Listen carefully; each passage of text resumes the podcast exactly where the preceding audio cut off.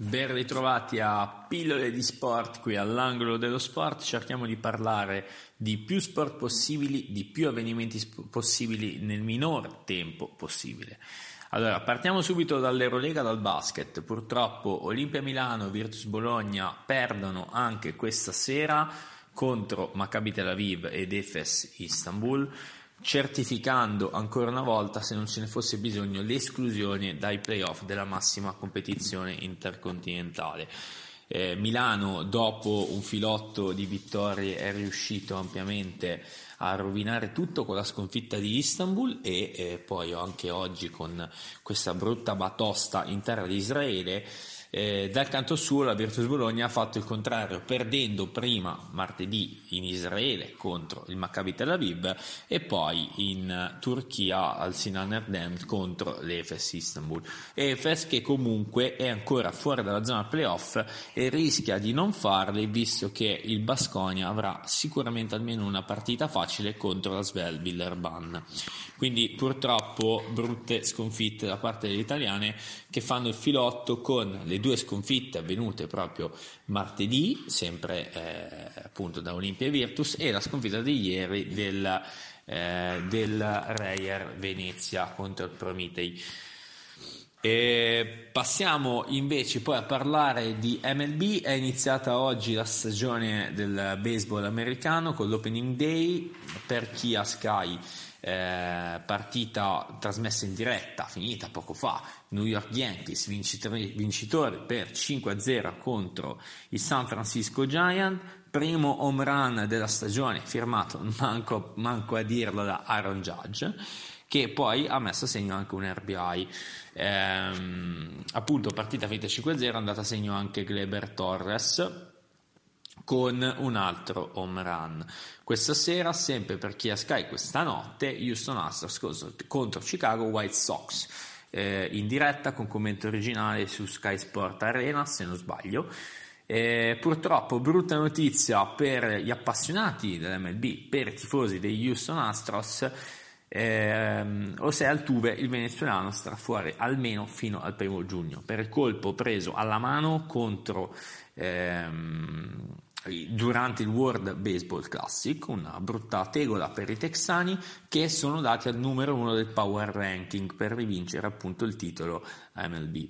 Eh, power ranking che addirittura qualcuno mette i New York Yankees al decimo posto. Io ci credo poco, secondo me New York è sicuramente tra le prime 5, metto anch'io al primo posto del power ranking gli Houston Astros ma occhio eh, anche ai soliti Los Angeles Dodgers e soprattutto ai San Diego Padres che con il rinnovo di Manny Machado multimilionario secondo me eh, possono fare nettamente, nettamente bene.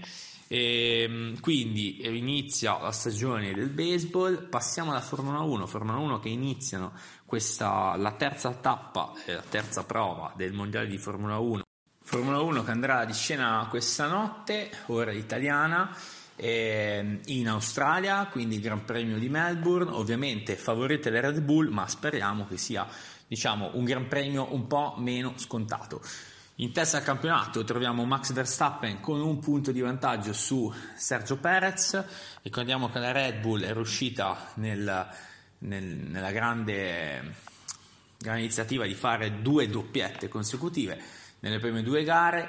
Si dice che la Red Bull sia nettamente la favorita per vincere il mondiale piloti e costruttori, questo secondo me è un dato di fatto.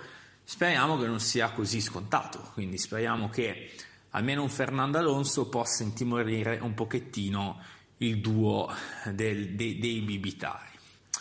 La Ferrari messa molto male anche in questa stagione, nonostante sia al momento la eh, terza forza del, del mondiale costruttori.